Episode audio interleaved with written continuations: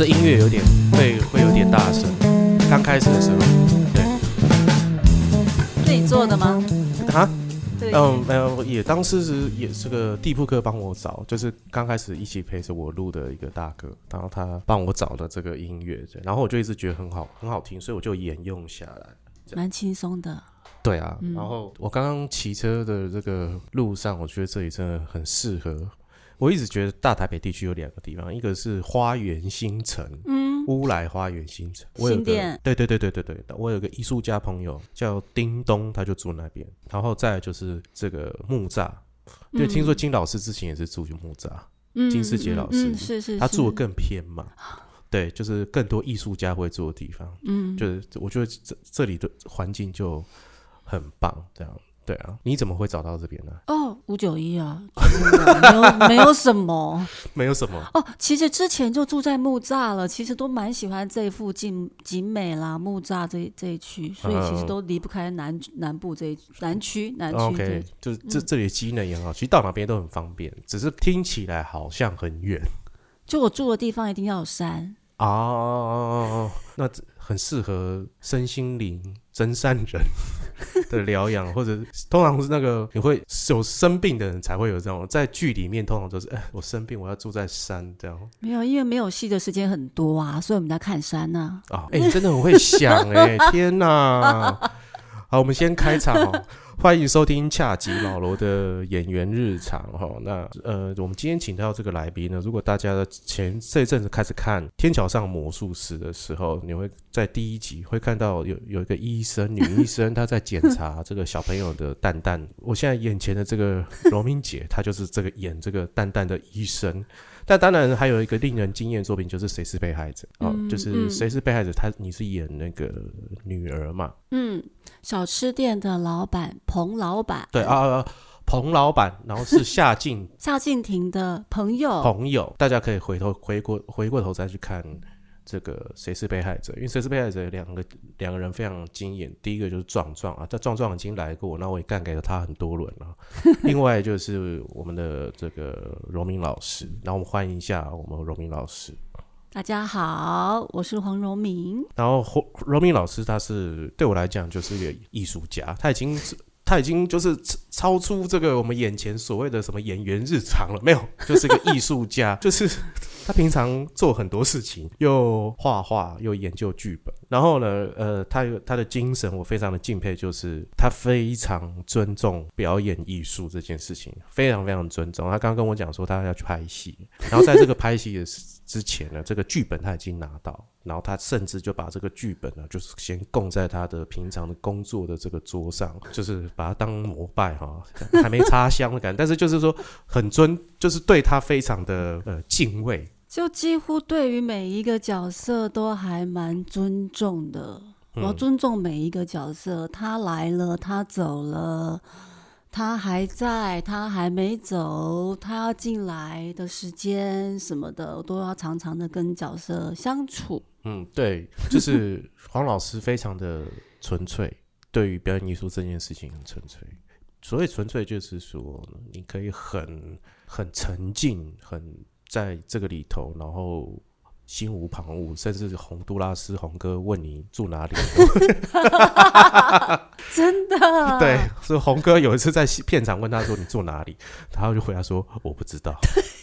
我回答完了，我才晓得说我我回答我不知道，嗯，然后红哥就吓一跳，怎么会有人不知道他住哪里？他等一下还好吗？对对对对，然后他一直觉得说啊啊，你不是影后，你现在连自己住哪边都不知道，这就有时候连谈谈论剧本，嗯。也会就是很进入那个那个剧情角色的状况或者什么，就就就蛮进入的，然后就会忘记。对，这是呃，我的节目这么多集当中，就是很难得会就是采访到，就是有一一位演员哦，因为我我们每次可能讨论都是很在都在都在讲生活这这种狗屁叨叨的事情，但很少遇到像这个黄老师，就是很纯粹，我们就说 OK，我们就是很纯粹对待。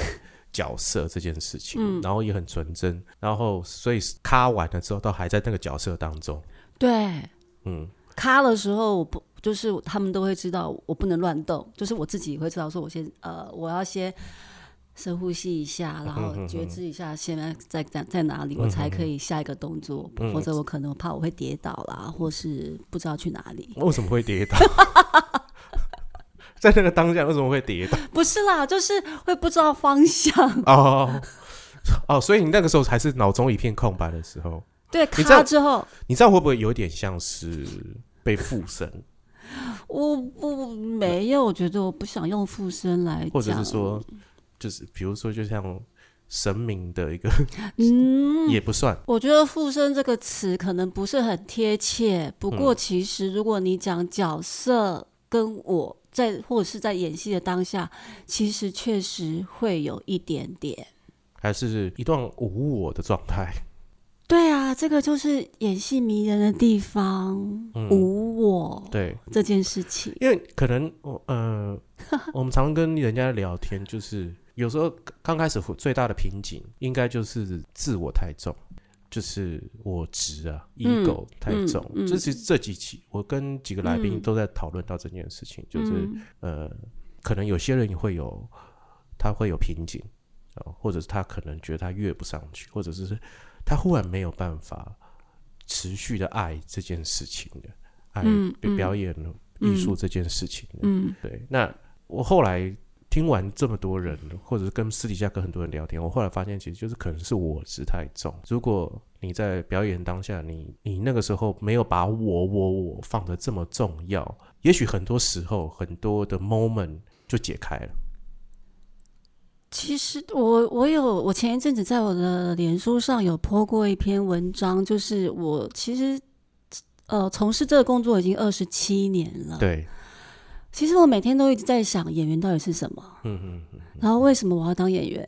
对这是其实随时都在思考的这件事情。然后前几年我有悟到一个一个小道理，会觉得就是演戏的时候，就是会进入那个无我的 moment。嗯嗯嗯嗯所以我就会觉得它就是我的戏瘾。平常我们在现实生活当中，就是我们那个我啊就很大，嗯呃，你要做这个，你要做那个，嗯然后你没有这个，你没有那个，嗯我现在在哪里？我是不是输给别人，或是我是不是什么什么？好多好多的判断，嗯嗯嗯嗯嗯嗯，对，然后那个评判、批判自己的东西，那你就会觉得自己不够不够好，过得不好，或者嗯是什么？我觉得那个很其实蛮痛苦的。嗯可是当你在演戏的时候，你就完全是那个角色。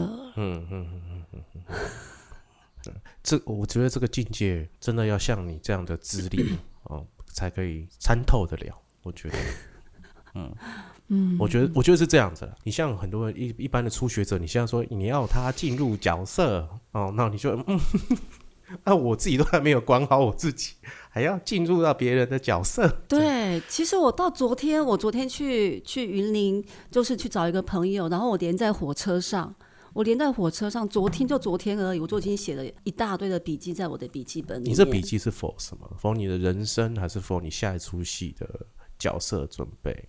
人生跟角色其实都会跟我的生活在一起啊。嗯嗯嗯嗯对，对所以我就是随时都在感受我现在在想到什么。嗯嗯，所以我昨，你要我分享昨天我写的可以啊，吗请啊。我本来要讲这句话。哦 OK，我昨天在火车上就是在想说“打开”这两个字，就我们在表演课里面常常会听到表演老师讲“打开嗯”，然后我就发现说，哎，其实关于“打开”这两个字，我是到一九九八年到两千年我在国外的时候，有人会形容我说：“哦，you are so open-minded。”嗯嗯嗯在英文的语法里面会用 open 去形容一个人嗯。的性格，是。可是我们在我们的中文里面并不会说哦，你很打开，我们顶多会说你很他很开放，哎、你蛮开放的哎。可是那个开中文的开放这两个字很像，又有一点点是负面，一点点负面的东西在里面。于对，嗯，开放这两个字，可是我们不会用打开来形容一个人。嗯。去上表演课，我就是我其实是在为学生想啦，嗯。因为学生现在到处都嗯，蛮坊间蛮多各式各样的表演课，对，然后表演老师其实常常就会讲说，你要打开，打开肢体，打开声音，感受宇宙，打开你的感知，打开你的感官，然后想想象你拥抱这个地球，对。不过我就在想说，哇，学生们到底听懂听不懂“打开”这两个字到底是什么啊？嗯，我就是，我就突然在为学生想说，他们听得懂什么是打开吗？嗯，那你你有问过学生吗？你们打开了吗？你们懂听得懂我都在说什么吗？我的学生对我的评语会是说：“老师，你打好开。嗯嗯嗯，” 那我也其实也很好奇说你们怎么去感受一个人打很开？嗯，那你自己呢？嗯嗯嗯嗯，这种这种来来回回，你观察别人跟观察自己，这种来来回回对照，像镜子一样的照来照去的东西，你说我打很开，老师你打好开哦，嗯，那你有没有去问去想想，哎，那你你是怎么观察我的？嗯，你觉得我打很好开？嗯嗯，然后那你自己，How about you？嗯嗯，就那种，只好奇，我还没有问到，我只是昨天在想，嗯，打开这两个字到底对学生他们可以 catch 到哪里？我觉得可能都还是每个人的程度、阶段打开的那个都不大一样，尤其是对表演。对，因为因为以我自己的经验来说，我觉得可能这几年开始上表演课，以前其实都是就是演员，嗯，还不至于会还没有到授授课这样子给予表演课。那这几年开始上表演课的时候，我才会讲说，啊，打开感官或者是感受，就是你你一个表演老师，他要去找一些他上课的词汇，嗯，然后呃，表演老师上课的词汇其实是非常重要的，对，要很精准，嗯，是的，你要很精准的去想说，你这个词汇是不是可以很精准的表达你所要表达的。嗯嗯嗯嗯，是的，是的，是的，是的，对，对，不管是团体的学生，或是一个一个的学生，你要个别给笔记的时候，你又如何讲？嗯那个就，所以常常在思考文字、语言、词汇，然后跟人的怎么讲，这样。嗯嗯嗯嗯嗯。那我们我们重新来好了，我们就好跟罗明老师，你是怎么开始接触演员这？因为你我你刚刚也讲，因为你是念音乐的，我是念音乐教育系，嗯。所以其实我从小学音乐，然后后来读音乐教育系，所以我是当老师，小学老师。对，当嗯。老师，然后然后你就没当了嘛，辞职，因为进剧场哦，就呃剧场又误了你这样。没有，剧场打开了我。，OK 又打开，对我们这一期的标题应该就叫打 打开 打开黄老师。OK，好，你原本是音乐教育，然后你去当了一段时间的老师，而且是嗯是考上的哈，不是那种、不是那种就是我是读公费是公职公费的，哦，你是公费的。嗯好，那那时期，那个时那时期那时期公费很了不起耶，那时就是资优生才会公费啊。嗯，我是嗯资优生，没有。我够老了，那时候有公费，现在没有公费，就这样啦。哦，好，不是我们要讨论这个啦，我们只要跟你讲说，OK，你在那个时候，你要你是因为公费哦，因为你在音乐的造诣上面有相当程度的钻研，所以你才可以很优秀嘛，加上你的天赋，所以你就是公费生。我的意思是这样，我们要讨论你的年纪了。没有，以前的师范学院都是公费，那时候哦，是那个时候，OK，你只要读到师范学院就是公费。哦，真的哦，是的，那时候、哦好啦好啦，你不要生气啦，对啊，我不懂嘛。你到时候当当了多久老师？六年然后就受不了了吗？啊、我教书第二年就进剧场，嗯所以有四年的时间我是白天在当老师，下课之后就是进剧场排练，六日都在演出。那时候是哪个剧团？何左岸哦剧场、他真的剧团，误了你哈，害了你这个，让你放弃了这个教职，然后就进剧场。你什么因缘聚会？我们刚刚那是玩笑话。我说你什么因缘机会会接触到何左岸？还是说你在还没有接触到剧场之前，你是是你会觉得就是说，难道我这辈子就这样了当老师，然后三十年退休这样？天哪，我真的觉得年纪差很多哎、哎呃，各位小朋友，其实那时候，其实那时候我是连剧场这两个字我都没有听过的，对，我连戏剧这两个字也没有听过。嗯我们的世界里面就只有音乐嗯，跟教育，嗯其他都没有。可能我太窄了吧？不是不是不是不是，那个时期真的兰陵剧坊也才刚开始而已吧？对，对，就是也没有什么团呐、你懂吗？然后。所以不是你宅啦，是那个时候的氛围真的还没有，因为我一直觉得九零年代，当年你说的那个时期，是八零年年代为九零年代的左右，我就我一直觉得九零年代是台湾的文艺复兴时期。是、哦呃，其实中国香港都是都是，不管在电影或者是在剧场或者在演员这些事情上面，都是文艺复兴时期。嗯嗯就那个时候，大家才开始萌芽，才开始有那种很很呃，我要说些什么。因为那个时候可能政治氛围已经解也是解对对严了，对对对对对对嗯所以你那时候接触到，你是怎么接触合作案？其实我真的是因为一张照片，我哦，我大学时候的男朋友帮我拍了一张照片，嗯然后去参加南影美术展，然后就得了第一名。然后那张照片就成了他呃摄影工作室的 DM，嗯嗯然后就放在一家咖啡厅，阳明山下的咖啡厅，嗯，然后就放在那咖啡厅还在吗？不不在了。嗯然后那家咖啡厅打工的人呢，现在其实是那个呃云门云门蛮就是一个一个行政，嗯嗯嗯我很好的朋友现在。然后他那时候就是在北艺读舞蹈系，嗯他然后他是跟蛮多剧场的人在一起，所以他看到我那张照片，嗯他有一天我就想去咖啡厅逛逛。嗯嗯，我就去了，然后去咖啡厅逛，他就过来跟我说：“哎，请问，哎，这位小姐，请问你是那个照片里的人吗？”嗯嗯我说：“是。嗯”你长得好漂亮啊！嗯，请问你要不要来剧团玩玩？玩了，都都是这样开始的，对，就这样一句话，嗯。误会一场，二十七年到现在。太惊人了，二十七年了，对，就是因为人家说你在照片里面很漂亮，你要不要来玩玩？对，你要不要来玩玩，都是这样。然后而且那个氛围叫你来玩玩，你通常就是说你这你的神经病，谁要去跟你玩玩？你还真的就去了，然后后来也是玩玩玩爱上了，对 对。对，所以你那时候就是真的在跟人家讲啊，你玩玩，来玩玩呢，就哦好啊，然后就是剧就进入了剧场。是，然后何子湾，我记得是有这个导演是李焕雄嘛，嗯，那时候《新之暗嗯涌》啊，这然后夜夜夜嘛，很多很很多作品包包括近期之后的嗯吉米的嗯吉米的这个什么地下铁嗯系列这样嗯，对。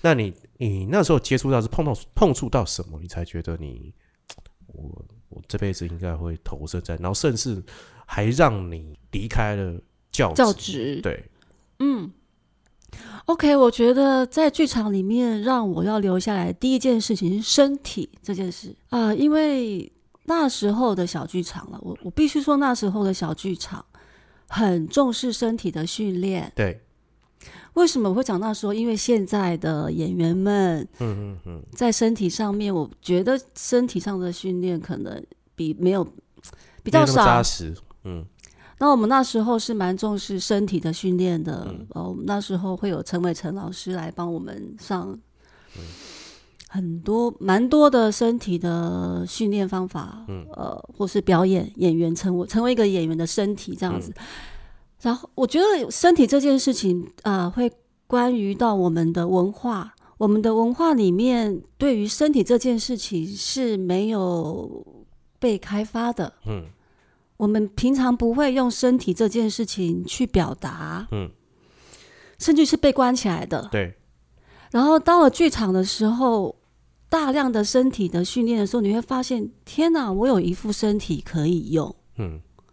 而且这副身体我可以用来表达嗯。各式各样的情感。嗯。嗯，我觉得这件事情是让我蛮惊讶的，嗯嗯嗯嗯嗯嗯就身体这件事情。嗯，嗯，那你那时候是演什么？你那时候第一出戏是演什么？我第一出戏演的是女囚，嗯女囚犯，嗯然后在一个我们剧场榻榻米很小的一个一个空间。以前小剧场就是这样子，很小，然后牛奶灯那时候剧场在哪里？在承德路，就是现在现在当代艺术馆的旁边。那时候还是什么市政府吗？应该是是是，对，应该好像是好像是哎、各位小，朋友好，不要这样，我也是经历那个时期的。对，我是刚开始先经历临界点。哦，对，现在已经很多人不知道临界点。台湾沃克，对对对，台湾沃克。金枝也很社，现在还在，对，然后呃，台湾沃克不得不提卡美蒂俱乐部，因为那个张硕修 social I know I know，现在的脱口秀教父，我演过他的戏，就是当时台湾沃克对，然后因为我是接触陈眉毛，好呀的，因为我非常喜欢陈眉毛的那个现在的很有名的瓜吉，他嗯当时是演了，他也是台湾沃克，嗯，然后他当时是演他的呃我的光头校园，哇哦，对，突然觉得我时光到哪去了？对对对对对对，各位听众没有 这大家都可以知道我不是出来蒙的吧？我我也是经历很多很多事情，是的，是的，历尽沧桑的感觉。对，历尽沧桑，头发都白了，这样。黄老师，你那时候演完女球之后，是什么样的契机让你觉得说你你演完了这个戏，你觉得你的身体被打开，然后你毅然决然就是说你要踏上演员之路，然后离开了这个所谓的铁饭碗？我想说，毅然决然觉得要成为演员，或嗯毅然决然要要进入戏剧，或是进入剧场。嗯，我觉得每一个时代的环境带给我们的是的理由会不一样。是，那我那时候的理由刚刚说了，嗯是身体开发的时候，因为那时候的文我们的环社会环境背景，我们的身体是被几乎是被被呃怎么讲局限局限的。嗯为什么要离职？嗯，我觉得当一个人嗯身体可以这样子用身体来表达情感，这个才是很真实的是人。嗯然后在我的教育里面，我爸爸是老师，然后我也成为老师，嗯，或者是整个，我觉得那个是那那个时代，我们有很多话要说啦。嗯嗯，然后应该说那个时时对嗯九零年代，你说什么契机？我为什么要进剧场？因为我们有很多话要说。对，因为被闷坏了，然后好不容易有出口，对，对，那现在的孩子们要想要当演员，应该不是不是有话要说，不同的话要说，是，对，所以哎、我觉得就一个时代跟一个时代去影响一些人想要进入剧场，或是我觉得剧场绝对是迷人的，对，那剧剧场绝对是可以说话的地方，嗯嗯，对，所以我在想那个时候的我应该是就是那个那个氛围，对，当时的氛围，当时的氛围让我觉得我也很想说很多话，我也是很想用来表达一些议题啦，或者是想法啊，这样子，嗯，嗯，那个时候真的是这样子，哎，对对。就是比如说呃，同志议题那个时候对，开始会有人想要去做表达，他们的无奈跟他们呃一直被所谓的压迫的那个，嗯。或者或或者是很多人就会在讲当时的政治氛围、嗯。社会形态，嗯。然后或者是被填鸭式教学嗯。的的这个，然后社会运动，嗯，以前的剧场人都是会去参与社会运动，很多，对，那就是时代这么久，现在大家都都会对于社会运动已经变得很冷淡，哦、已经比较不会那么身体力行，因为时代变了。因为可能有些人会觉得，就是说，社会运动到最后会会不会已经不是纯粹以前我们为了一个理念或一个想法去推翻什么，像比如说以前的野百合啊这个事件，嗯。对，现在感觉就会变成一种政治上的跳板的下的一个产物，就啊，你去你去当那个领头，你其实是想要从政，你没有嗯。想要真的想要抒发些什么。不过，不过，我还是要说，嗯。我还是要说，戏剧跟剧场这件事情，从就是不要对世界冷漠这件事情。嗯嗯嗯嗯嗯嗯嗯，对，对这是真的。我就是连我才刚开完一期的表演课里面，我都还是一直在讲这句话：嗯，就是不要对世界冷漠。当你热爱这表演，你要你你要你要被看见，你要被什么什么什么，请请记住，嗯不要对世界冷漠。黄老师这样说的是对的啦。你如果这么冷眼看待这一切，似乎没有那么。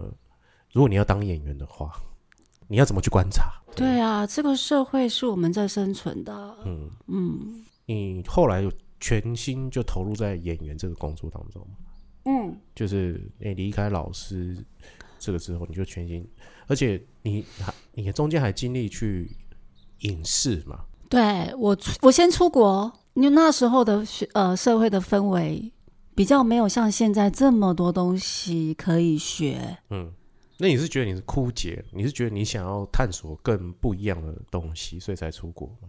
对，尤其是我一我不是戏剧系毕业，嗯。然后整个社会的环境其实也没有那么多的资源，嗯。或者说养分对，可以滋养一个演员。嗯，那时候就很想要到国外去看看。嗯，嗯，然后你你去学表表演？我学表演艺术跟音乐治疗，哦，那感觉如果你持续 就不得了了。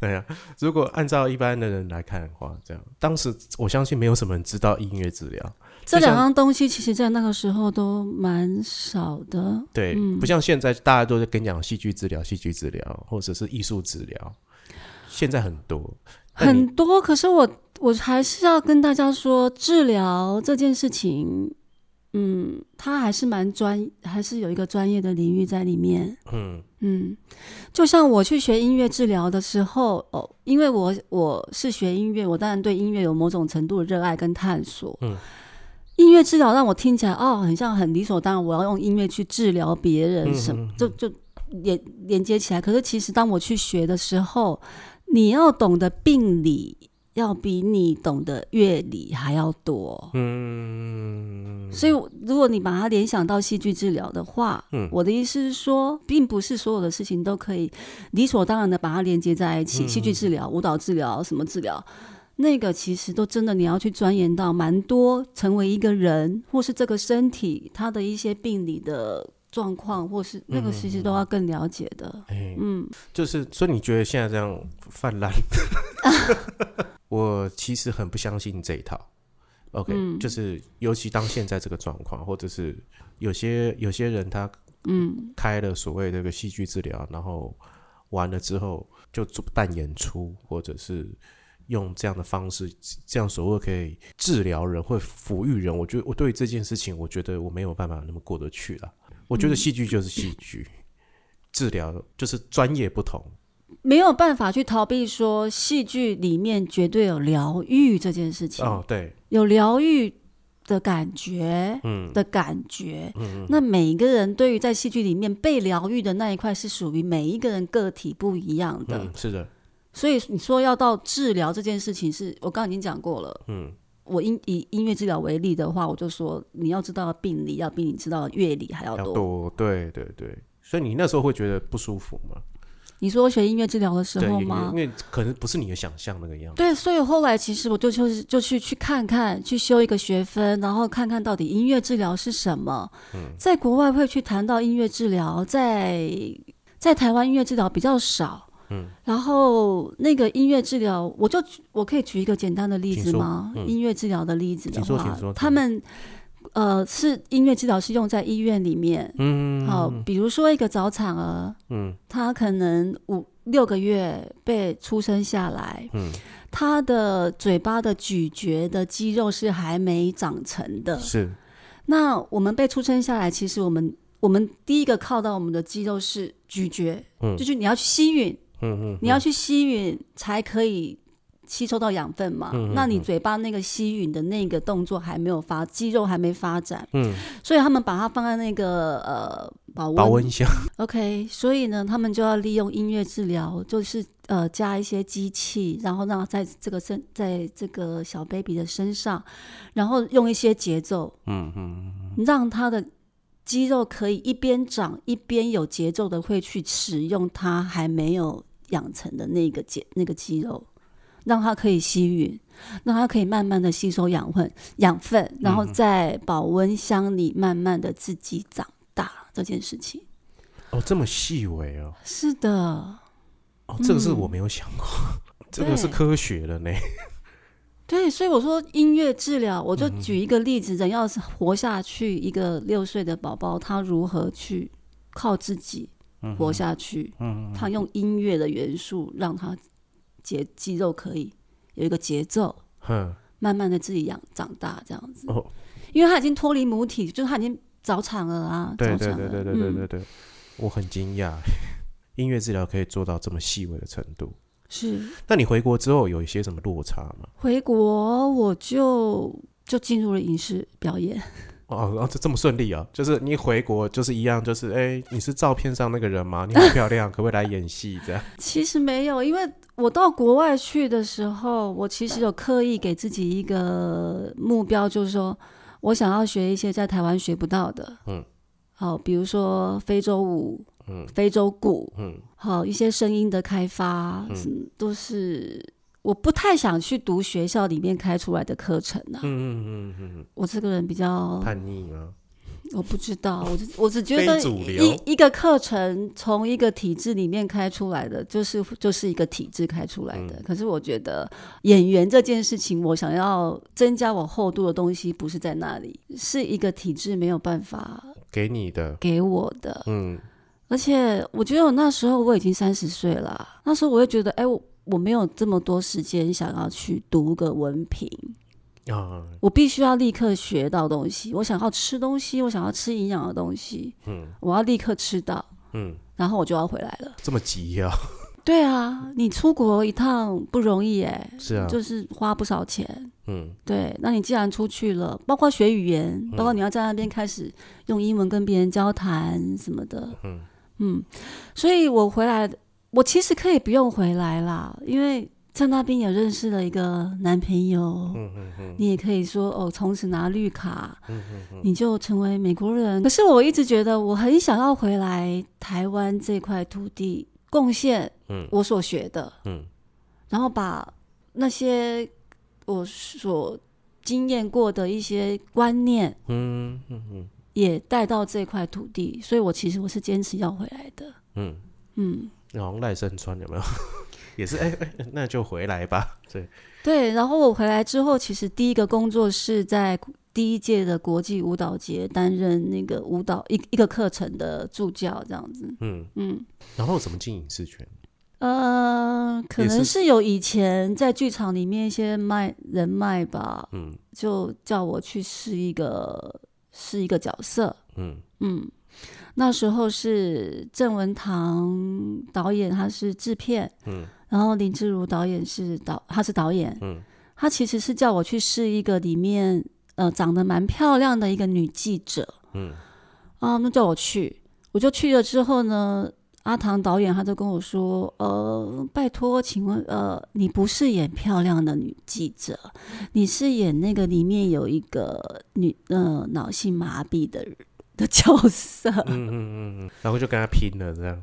然后他就跟我说：“哎，你知道吗？跟你演戏的人是一个戏精，哎，已经是个戏魔了。”我说：“谁啊？”嗯他说：“戴立人。”我说：“谁啊？我不认识。” 抱歉，没有啦。我觉得我没关系我，有时候很天兵啊。我觉得没关系啊。在啊，你就不认识就不认识，那没有对关系啊。因为我觉啊，得你刚回国而已啊。我觉得他不是我角色要做的功课。嗯，啊我很像不需要去认识对方到底是什么来历这样，啊我相信他应该也会在角色里，啊，我也会在角色里，所以我们就是现场见。对我们就是角色相见嘛，对，私底下不一定嘛。对啊，就是这样而已啊。现场直接来。对，因为那个 这个戏叫做月光，月光，因为小时候我有小天你还自己说，还是居然给我冒出小时候，你太可恶了吧？我这里有看呐、那个那个戏很震撼我，你不要这样子，因为它是个真人真事改编的故事，嗯嗯。嗯对，然后就其实是在讲两位呃算脑儿麻痹对，的爱情故事，嗯嗯嗯，然后他们还生小孩，被社会呃局高度关关怀的对对对对对，夫妻，然后、嗯呃里面就是说竟然还有。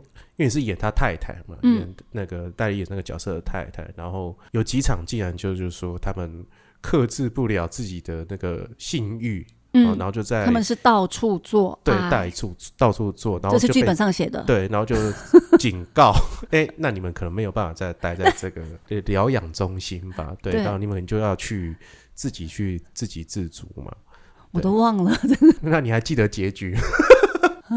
OK，好，没关系。我现在根本就是我忘了。后来小孩被带走，嗯嗯对嗯然后按照这个剧本来讲，就是说代理人那个角色就是每天都去看那个小孩，因为他们一一个一个礼拜见一次。嗯对对对对。嗯，那据说好像真实事件是这三个人好像都离开，就是好像是就是哦，后来这对夫妻就在车祸。对对对对对对对对。嗯那只是因为戏剧的关系，就跟他讲说他们是停留在他还是无止境想要关怀这些，因为他们后来没有能力去嗯养这个小孩，所以这小孩后来就被带走，所以他就是是只是停留在他记录说他很爱小孩这个部分上面。嗯嗯对嗯嗯然后我我还记得，就是说代理人他说他诠释这个角色最重要的一件事情就是眼神。他那时候在演这件事，好像是眼眼睛。哎，你有问？过他啊？啊，没有，我我我后来有去看很多专访，因为我真、嗯有一度我小时候 好的，小时候。对，然后就是因为他演真的太像，那时候只是觉得、啊他演的好像，那我呢？你演的更像，直接丢球。对啊，我接住了，对啊，呃，他那时候是是把他的眼睛啊，就稍微就是粘住，嗯嗯，就变小，对对对对对就对，两眼睛都粘住变小。嗯因为你知道吗？大力人呢眼睛也是很锐利的。是的，是的，是的，是的对，对。嗯，你就是那出戏就得了金钟奖嘛？然后呢，你你怎么了？你感感觉很无奈啊？还是应该就得那个奖就令人讨厌到现在了吧？什么叫做令人讨厌？我好想知道哦。你所谓令人讨 令人讨厌，就是说啊，你我红了，我膨胀了。因为可能就我我也没有完全，我不太想讲这个是一个圈子，因为我不太喜欢画圈圈，啊所以可是可是别人很像有圈圈，然后可是我不喜欢画圈圈，嗯。我就没我不觉得我我有进入那个圈圈。圈，OK，我明白。但就是说，你没，你应该就是觉得说，你得奖前得奖应该都不会有任何的改变吧？你的嗯。生活状态、形态应该都只是这样子，不会因为哎、我得了奖，我会变得比较怎么样，或者是人嗯家要怎么样看你，你依然还是很专注在自己的角色当中，在现场这个状态，不管经过了十年、二十年，在现场人家在问你，哎、黄老师你住哪？你永远都会就会 我不知道，因为我现在在角色当中。哎，你讲的真好，谢谢你告应该是这是这个感觉，嗯所以你应该说的讨人厌，因为如果年轻一辈在讲你得奖之后讨人厌，那个朋友就是啊大头针，他是爱理不理人，还是什么？你你这边诠释的讨人厌就是说，应该就是说我的本质没有变，我也希望我的本质不会变，我也不会因为我这个得了这个奖之后，我我会变成什么样子，嗯或或者嗯或者嗯。变成大家心目中的。那个样子，嗯我还是热爱我的表演，我还是只是说我现在可能工作量比较大，嗯嗯，OK，很呃很多邀约来找我了，并没有，呃没有啊，对哦，你也有金钟魔咒过，对，半年都没有戏，而且有趣的是，我觉得很有趣的观察，就是呃，我之前在剧场，嗯对不对？然后回国之后就演了影视人生剧展，嗯嗯，然后就得了奖。嗯，这个时候我就卡在中间了，什么叫做卡在中间？剧场的人不会再邀请我了，嗯，然后影视的人也会觉得说这个人到底是谁？嗯。就演了一出戏就得奖，然后那个样子，你像也没有要进入我们圈圈的样子，嗯，没有跟我们玩，对之类的，嗯。就或是得了奖之后是不是会变贵？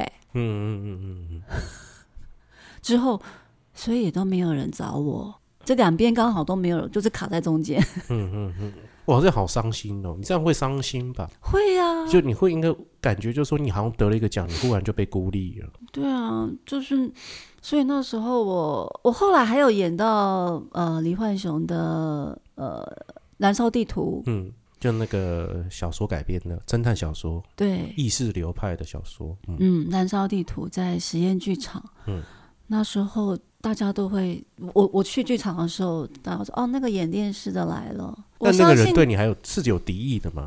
我觉得大家不是不是有意，或是就是，我觉得是氛围。我们刚刚讲的那个，我们整个文化的氛围，或者说社会的氛围，嗯在那时候的小剧场，或者说那时候的剧剧团剧场这件事情事情，其实蛮神圣的这件事。你怎么可以去演电视呢？你怎么可以在一个商业运作里面去去商业运作这件事情，应该是在小剧场里面会觉得哦，我们要、体制对，因为他们是要反体制的，对嗯，对对对，我想只有只有那个小小的很奇怪的氛围跑出来，我懂，我，懂。然后演员也不大敢接近你，对，就是搞不清楚这个人是谁啦，嗯嗯嗯从哪里冒出来的啦。嗯，要等到你大跟跟大家一起吃槟榔，然后 吃便当，然后抽烟，这哦没变呐，来来一起来啊，可能才会有这个感觉吧。你那时候可能会这样，会觉得不舒服，对啊，有半年的时间是没有接到戏的，嗯。嗯，那你会怎么看待这种？因为按照道理来讲，应该你可能得了金钟奖之后，你似乎就像现在的刘冠廷一样，就是一直戏都接不完啊，或者什么。但你忽然半年没有戏，然后你也感觉就是呃，一般人对待你的待遇似乎也开始有点改变了。你会怎么看呢？甚至就是你你看待演员这个正在等待的过程当中的这种生活，那个时候的我绝对是非常非常的低落跟失落的，尤其嗯是你看啊，我我呃，从一个觉得剧场打开了我，然后我辞掉公职，嗯我去学表演，我出国去想要进修。嗯那时候我就告诉我自己，我这辈子就是要表演艺术，就是表演艺术。嗯我其实比较想要说它是表演艺术，嗯不是只是一个演员。嗯呃，成为我一生想要做的事情。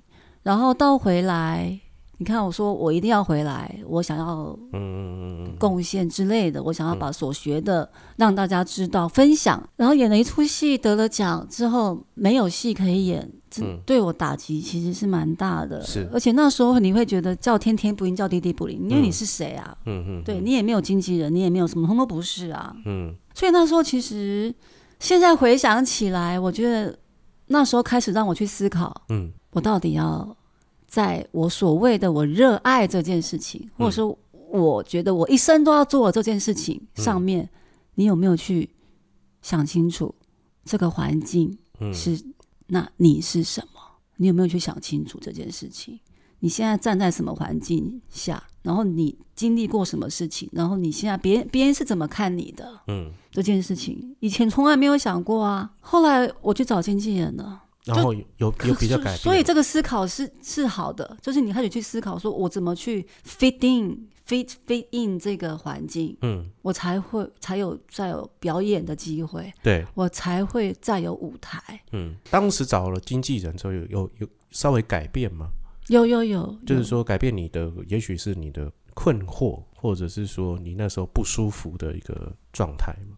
有吗？一定有啊，一定有因因为有个经纪人可以把你挡住很多事情嘛，你不用独自承受，或者是经纪人去承受这种事情。因为那个环境我们也都不熟，我们也没有人脉，嗯嗯嗯嗯嗯，对，所以嗯，哇，你真的不一样啊，感觉好像应该都是会呃平步青云下去，结果你嗯会有一个很大的落差。对，我觉得任何的挫折，其实都是都是要成长的时候的，哦，所以才才会有挫折。哦，原来是这样看待这件事情。对啊，最近在看一本书，嗯那反正我的挫折，我想就是我的听众都知道。OK，我翻了这本书，这本书是我可能这辈子都不会翻阅的那种所谓心灵成长嗯的书籍。嗯但他那时候呃翻开的第一句话就是在这讲这一个件事情，就是你现在眼眼前的所有的困难以及挫折，它的背后都一定有宝物。赞成。对，好，那这也就是所谓的什么最美好的安排，可以呼应出这句话。我刚开始在看这个，虽然就这几天的事情，我在看的时候，我我是有点反抗的。可是千万不要把这样的话当成是一句只是美好的话，因为它听起来就蛮美好的，就哦，我现在的挫折之后面都有一份礼物会给我。嗯不过大家就是在那个挫折的时候，还是得要去思考，嗯嗯嗯嗯嗯嗯还要带着觉知，嗯然后去想一想，你到底是谁？嗯嗯嗯嗯你到底有什么料？你还有什么？你还需要什么？嗯你想去吃什么？想要需要什么，是不是？呃，就开始想啊，想一下，不是说哦，好棒哦，我现在有挫折，之后会有礼物。对对，没有，你还是要回归到你的思考上面，对还有以你接触到你所谓的这个整理出来的之后的你是什么，嗯，应该是这样吧？从那个挫折当中，你会觉得去看看说，哎，为什么我觉得我挫折？嗯嗯说不定在别人身上这个不叫挫折，嗯可是在你身上却是非常的痛苦。嗯嗯嗯那你为什么会觉得很痛苦？到底哪一块你觉得很痛苦？嗯，痛在哪一块？嗯嗯嗯嗯，因为我黄老，我觉得黄老师诠释的很好。我们今天讲的这一整集，其实都听听到一件事情，就是你都会嗯任何的事情都会咀嚼很久。嗯嗯像现在就很多人都是要求所有事情都是快速、马上、当机立断，生命可能没有办法容许你如这样的浪费。黄老师，呃，为我们带来的就是你一定要好好的去咀嚼。我觉得咀嚼并不是慢，因为你刚刚提到说现在人都要快，嗯。那可以，如果你快，然后你还可以同时注意到很多事情，嗯。那你可你就你有资格快。如果现在手机里面大量的讯息，你都什么都要，然后呢，你之后你还可以消化自己很很多很多事情的话，好，OK，你可以。嗯嗯嗯。可是如果你被很多的讯息是整个都带走了，嗯。然后你都忘记你要去往内看，或者是慢下来，或什么时候你觉得你有资格快吗？这个可以去想一下，嗯嗯嗯并不是说快就是不好，或者说我们大家全部都要慢下来。嗯不见得，有些人适合慢，有些人适合快。那你自己是不是可以去看看你是适合快还是适合慢？那你知道我们最后都要介绍一部电影给听众吗？好，俘虏，俘虏那个日本片，对，呃，Merry Christmas，对对 Mr.，Merry Christmas，Lawrence 对对对对，就是那个坂本龙一对，跟大卫包哦，David Bowie，对对对对对对对，嗯，David Boy，嗯。嗯哼，你怎么会推荐这一部？我觉得这一部让我感受到的是，如果电影这件事情，其实电影文化，我们所热爱的电影其实就一百多年，嗯，如果电影的出现是要表达人跟人之间，或是或是人在人间这些所有的事情，嗯。我觉得这部有带出来的是那个爱这件事，嗯嗯。或是你成为你这个人，嗯。你可以多么的勇敢的嗯。成为你自己。嗯。就那个大卫鲍伊演的那那个角色，嗯。他可以在战争的时候，还是可可以成为他自己。嗯。他要为死者送上一朵花，嗯他觉得这是浪漫，嗯他坚持。嗯，不管他在大庭广众之下，他还是很从容的走出来，嗯抱着坂本龙一，所有的事情就是一个吻就可以战胜所有的刀剑，嗯那个是爱。嗯然后我就觉得这部电影就表现了所有电影应该要表达的了。嗯，这部电影真的很久，或者是近期，嗯，因为最近那个重新修复版，对。那我们今天感谢黄老师来跟我们分享他的经历、他的心得，然后得了这个金钟奖之后的遭遇，还有分享主角的哲学。非常感谢黄老师。那如果各位听众呢喜欢今天节目的话，麻烦请给我到 Apple Podcast，然后给我五颗星留言。那也如果你喜欢这个节目的话，也麻烦帮我就是分享给出去，或者是订阅我。然后如果你想要说些什么，或者觉得，哎，黄老师还可以再来跟我们多聊聊一些表演，聊聊生活，聊聊艺术，也麻烦留言给我到我的粉丝专业厌世大叔恰吉老罗，IG 厌世大叔恰吉老罗。黄老师有没有什么补充？没有，谢谢大家。那就谢谢大家。那今天恰吉老罗演员日常就先到这里了，感谢各位，我是老罗，我是黄荣敏，感谢各位，再见谢。谢。